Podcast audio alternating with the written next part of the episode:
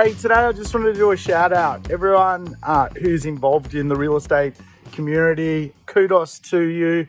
It's not an easy thing to do. Get up every day and go to work, juggle friends, family, relationship, uh, household budgets, and be a property investor. So uh, if you feel like you're going backwards by property investing or failing in any way, you're not. Most Australians actually just have no clue when it comes to this thing called property investment.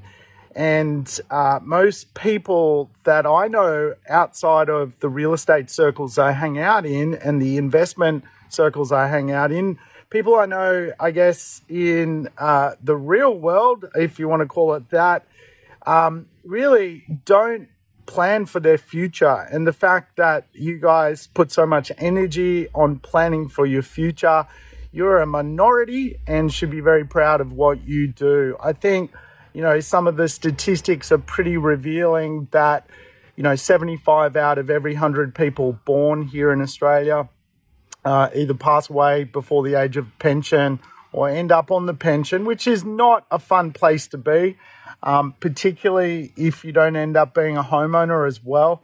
So uh, kudos to you for going the extra mile and um, you know tackling this thing called property investment. It requires a long-term patient strategy to get the ultimate result from.